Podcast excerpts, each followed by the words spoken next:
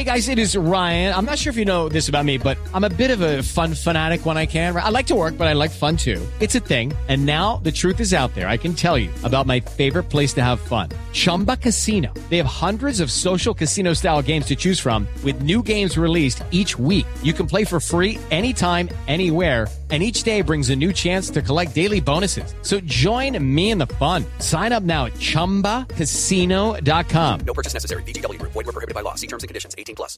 Hello, it is Ryan, and I was on a flight the other day playing one of my favorite social spin slot games on ChumbaCasino.com. I looked over the person sitting next to me, and you know what they were doing? They were also playing Chumba Casino. Coincidence? I think not. Everybody's loving having fun with it. Chumba Casino is home to hundreds of casino-style games that you can play for free anytime, anywhere even at 30,000 feet. So sign up now at ChumbaCasino.com to claim your free welcome bonus. That's ChumbaCasino.com and live the Chumba life. No purchase necessary. VGW. Void prohibited by law. See terms and conditions. 18 plus. Judy was boring. Hello. Then Judy discovered ChumbaCasino.com. It's my little escape. Now Judy's the life of the party. Oh, baby, mama's bringing home the bacon. Whoa, take it easy, Judy. The Chumba life is for everybody. So go to ChumbaCasino.com and play over 100 casino style games. Join today and play for free for your chance to redeem some serious prizes. ChumbaCasino.com. No purchase necessary. Void were prohibited by law. 18 plus terms and conditions apply. See website for details. You're listening to the IFL TV podcast in association with Lonsdale MTK Global, sponsored by William Hill. This is Kugan Cassius for IFL TV in association with MTK Global.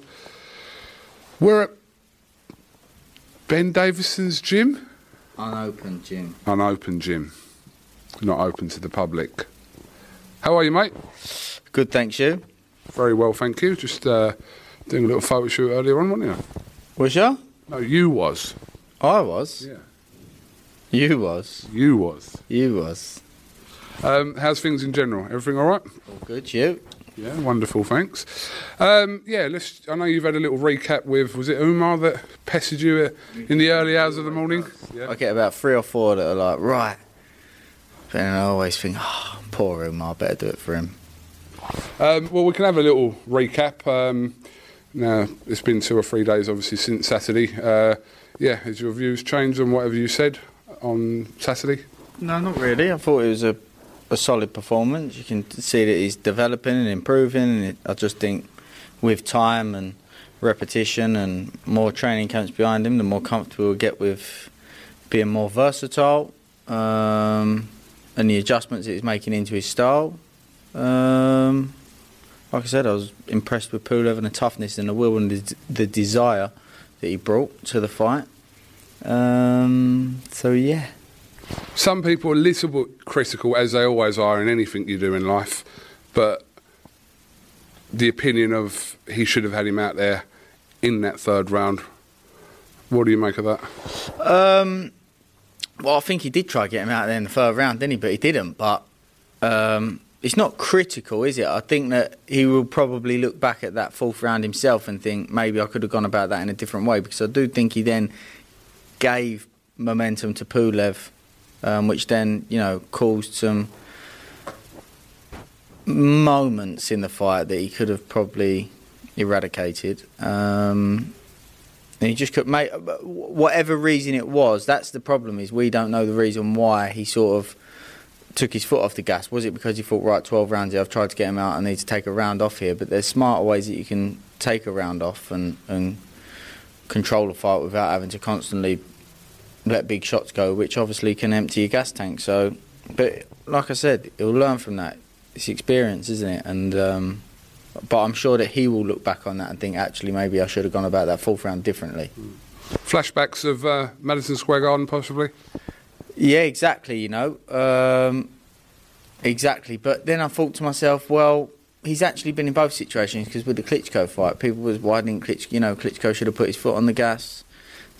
So I just think it was two extremes. With Ruiz, it was there's no care in the world for what's coming back. I'm taking you out. Whereas, um, what was the other moment that was just in my head? Sorry. Then the Pulev fourth round was a little bit too much giving away too much momentum, in my opinion. That's all it is at the end of the day, is opinions, isn't it? I can't for the life of me understand why he would get any criticism over that performance whatsoever. Um, you're right, he tried to get him out there. Pulev is as tough as they come, to be honest. You can see why Pulev doesn't get beat, let alone stopped or in that kind of situation. But I can't understand why people would be at all critical of a showreel knockout. Let's have it right. There was, he was laid on the floor. It was uh, one of his best knockouts he's had. And see Joshua, and I I can't understand why. You know, if it had gone to points, maybe you'd get more criticism over that because he didn't finish the job, but he got the job done. Even if it went to points, you know, people criticise him, oh, he can't box 12 rounds, and then if he went 12 rounds. It depends what type of criticism it is, doesn't it? If it's constructive criticism, where he can improve from people that may help him improve, or if it's just criticism for the sake of criticism and nonsense that gets spread about. And which is a, a lot of the time that's what it is. And if you have an, an agenda against someone or you don't like someone, then your view or how you perceive a performance could be very contrasting. yeah, okay, but how many people? Let's just say, for example, just a rough figure. Do you think may have tuned in on Saturday? Just a rough figure. It doesn't matter. I'd say they did probably around 700,000. Okay, so 700,000 people, plus more, have probably got opinions on what happened. Do you think he cares about those 700,000 people's opinions? There'll be some that he thinks, oh, I'll be interested in what he has to say, what he has to say, because he's that type of person by the looks of it, where he wants to get as much information and try and learn, which is a positive. But I don't think he probably takes into. So I think he's open to constructive criticism, but he's probably not bothered about John on Twitter's um, Nice fella sometimes, John. sometimes, but most of the time it's probably a nasty tweet. I don't think he's too bothered about it. Um, what did you make of his uh, his demeanour after the fight in the in the post fight interview with Sky Sports? His body language, his his reaction to being asked the inevitable question about Tyson Fury. What did you make of all that? Um, don't know. I mean, I think he could have come out and said a bit more blatant. Tyson Fury's next. That's it. I'm not interested, and explain what his opinion on the situation with the Usyk situation and the WBO situation could have been. I would have expected that, if I'm being honest. Um, but you don't know his mindset. I mean, he might have just got out of the ring, his victory, and thinking, "Well, this is my sort of moment." I don't know, but I would have expected that, if I'm being honest. Yeah. Uh, but when you really break it down, there's a lot of uh, boxes that need to be ticked before this fight is anywhere near an announcement stage. The WBO situation has to be clarified. Deontay Wilder's situation has to be clarified. Uh, th- the venue, what country it's going to take place. There are a lot of things, obstacles in the way before an announcement can take place. So is he thinking to himself, it may not be my next fight? Like, do I have to be that vocal about it right now? intent. What is your intent? What do you want? What can happen and what you want to happen. That's what people. What can happen, we know that people's waiting to see. But the intent, you know, should have been clearer, I think. I know he's speaking about he wants all the belts, whatever, but does it, is he saying, okay, I'm not willing to vacate the WBO? I don't know. And if we carry on talking about this, then I'm going to put words in people's mouths. So I don't know. Well, we can have Christmas off and pick this back up, not just with you, but just in general. I think once a lot of them situations are clarified, i.e., WBO, Usyk, Wilder, then But what are we going to do over Christmas Eve? Everyone having a bevy. Do you know what I mean? We've got to talk about it somehow, haven't we? We'll be talking about Lee McGregor, mate. Yes. Big fight coming up. That's what we'll be doing. January 22nd, that's right. That's right. Talk. Let's talk. Uh, listen, 10 fights to become Commonwealth, British, and European champion at his age. Talk about prospects. That's a prospect. And you, it's hard not to call him a prospect, even though he's a champion. So, um, you know, full respect to him because he ain't beating around the bush. He's taking fights, and Karim Guerfi is an experienced guy who's given even even in his losses, he's given people tough times. So it's no easy fight at all. But fully backing Lee to do the job. live on IFL TV, obviously, and ESPN Plus. Sh- probably should have said ESPN Plus first, but it's IFL TV, so we're going to put that first. Wh- why do so many fighters skip the middle level?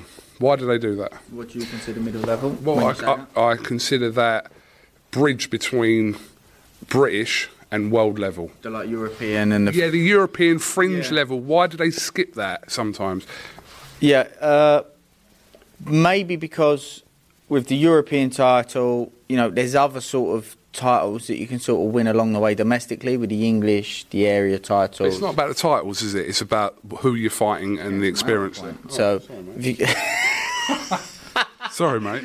so um, with the European title and that, you know, the sort of the tip, typical textbook old-fashioned way is obviously European, etc., etc. But I think to get those fights that are fringe world level, it takes investment, um, and not everybody has that luxury, and not everybody, not every promoter will want to invest that type of money behind certain fighters. And if they get into a position where they're getting spoke about in a big fight, all of a sudden it's a case of, do I risk it when I've got that potential big fight there, or do I sit in my comfort zone and wait for the right moment? So. I say all the time. Boxing is a business, and it is a business. You know, the um, it's got to make financial sense as well. But uh, you know, so if you're a fighter that's got people behind you that are willing to make those investments, then you're you're in a lucky position. So you could be saying a fighter's got, say, say got 12 fights under their belt, whoever, okay, and they're relatively experienced at British level, right? Haven't gone past that. They suddenly get an opportunity, life-changing money, exposure on TV, a chance to get their name out there. So they're sitting in a position where they think to themselves, "Do I take this fight because there's an opportunity here right now that may not come again, or do I?" kind of still learn my craft, do that middle level we're talking about, and hopefully another shot will come. Exactly, and it becomes a it becomes a a, a tough a tough um, a tough decision because, for example, the Anthony Yard situation with uh, with Kovalev, you know, he's he took the risk to box Kovalev, would have got well paid for it, I'd imagine. Um, but although he got beat, still okay. We saw that there's definitely potential for world level there. Um, so we knew that he could come come and have another go because people would have that. There was that element of okay, you probably need a little bit more experience, a little bit more um, fringe world level fights, and, and a little bit more, a few more steps on the ladder before he actually got to to that height. Um, so that's just an example. Um, but and then of course when you when we're talking about boxing, it's always as if well, if you go that way and then that's how you get there. Yeah, but there is a chance that you make all those investments, take all those steps, and exactly, and you don't get there, or you don't get the fight, or you get beat. So you know, it's it's it's risk versus reward, and like I say, it's a business, so it's got to make sense. And I think that if you, like I said before, if you're a fighter that's got someone that's willing to put investment into you and back you, then you're you're you're in a lucky position. What's the latest with your unified champion, Josh Taylor, at the moment? just waiting for a confirmed date. I think all the situation that's happening with um, COVID, obviously, you know, it's difficult. Josh draws in a big crowd, so I'm sure they'd like for that to be able to, to play a part in the fight if possible, and, and, and for the uh, for the fans to be there. Um, so I suppose they're just trying to work out if, when, and get an idea of if that'll be be uh, capable and if that can happen. How many professionals in total do you train currently? I don't know about five, something like that. Five. Interesting. Would you uh, work with another heavyweight again? Yeah, I would. Yeah. I haven't got one. Like I'm going to put to you. I'm I just didn't no. if you had one, I thought you No, meant you. I was thinking, right. Do you think you could get me to like area title level? I don't know. I've not seen you shape up properly, so couldn't tell. Hold my mic. Hold my mic. Um, I just wondered. I just wanted to. It'd be interesting to see kind of how you worked with another heavyweight. Whether you took a, like a raw one mm. and built him from scratch, or you worked with one that's kind of a That's few the- fights in. That's the exciting thing with, with some of the fights I've got now, and I do enjoy that. just as much, if if I'm being completely honest, just as much, if not more, than working with, you know, the the top top level fighters because you see the, you see them growing along the way. So the likes of Lee, the likes of Shabazz, I do really, you know, it excites me working with them. I really do enjoy it. Know the other day when I put like a random tweet out that had nothing to do with anything about you? Yeah. Right. so can I just tell people, yeah, what the crack here was with this, right? So basically, just so that you know, yeah, I was very, very drunk, yeah? Was you? Yeah, very drunk. Oh, so now you're taking it back. Oh, you're No, taking it back now. I'm taking it back. What I'm saying is, there's an old saying, um, a drunk person speaks a sober man's mind. Remember that one? Yeah. Right? So, okay. So this was my response when I put that tweet out from Ben Davison, right? And this might give you, can you come back into shot, please? Hold on. This might tell you the type of person Ben Davison is, okay? So I put that tweet out, yeah? Okay? So Ben Davison sends me the tweet back, and I put, well, just, I, I think I speak the truth. You put, is it wrong of me to be insulted by the words will be? So I put, this has nothing to do with anything, but Ben Davison will be one of the best trainers in the world given time and experience. You said, is it wrong of me to be insulted by the words will be? Hmm. That was it. Yeah. There's a compliment in there somewhere. Yeah, but you understand where I'm coming from as well. Do you disagree? With, not dis- Do you disagree with my opinion? Do you think? I think that, like you said to me, if you went on another text, you went, "That's the mindset." Which, Which is is- good, which is good. Yeah. Just don't learn to run before you can walk. Yeah. Well, listen, I blagged my way to here, and I so I'll just keep blagging. We're all listen. There's a few blaggers in here. I can see one over there and all. yeah, you, Lee. Whoa! We're that all- was a bit harsh, wasn't it? A bit harsh, that, wasn't it? Fuck's sake. Sorry, Lee Eaton. Very hard working promoter. Best in the game. No, will, don't- don't- will be will be one of the best promoters in the game. That's fair. Would you be insulted by that if I said that? I'll, I'll take that as a compliment. Right. See, that's the difference. If you couldn't hear that, he said, I'll take that as a compliment, Lee Eaton. Ben Davison, thank you very much for your time this afternoon. It's uh, been an absolute pleasure to spend some time with you. And it's been uh, a pleasure to have you down here, to be honest, mate. So no, thank you. I can't wait to come till it's all like done. Would you mind if I put a picture on the wall to say that Kugan Cassius has been, has been here? I'll, I'll graffiti it, sign it if you want. Perfect. You should have a signing wall in here. I would. The gym's not done. This ain't. This area isn't actually the gym. The gym's actually going to be through there, but it's under construction. Okay, Ben Davison, thank you very much for talking to IFL TV, and we'll definitely catch up with you in the not so near future. Thanks for listening to the IFL TV podcast, sponsored by William Hill in association with Lonsdale MTK Global. Sports Social Podcast Network. Mom deserves the best, and there's no better place to shop for Mother's Day than Whole Foods Market. They're your destination for unbeatable savings, from premium gifts to show-stopping flowers and irresistible desserts. Start by saving 33% with Prime on all body care and candles. Then get a 15-stem bunch of tulips for just $9.99 each with Prime. Round out Mom's menu with festive rosé, irresistible berry chantilly cake, and more special treats. Come celebrate Mother's Day at Whole Foods Market.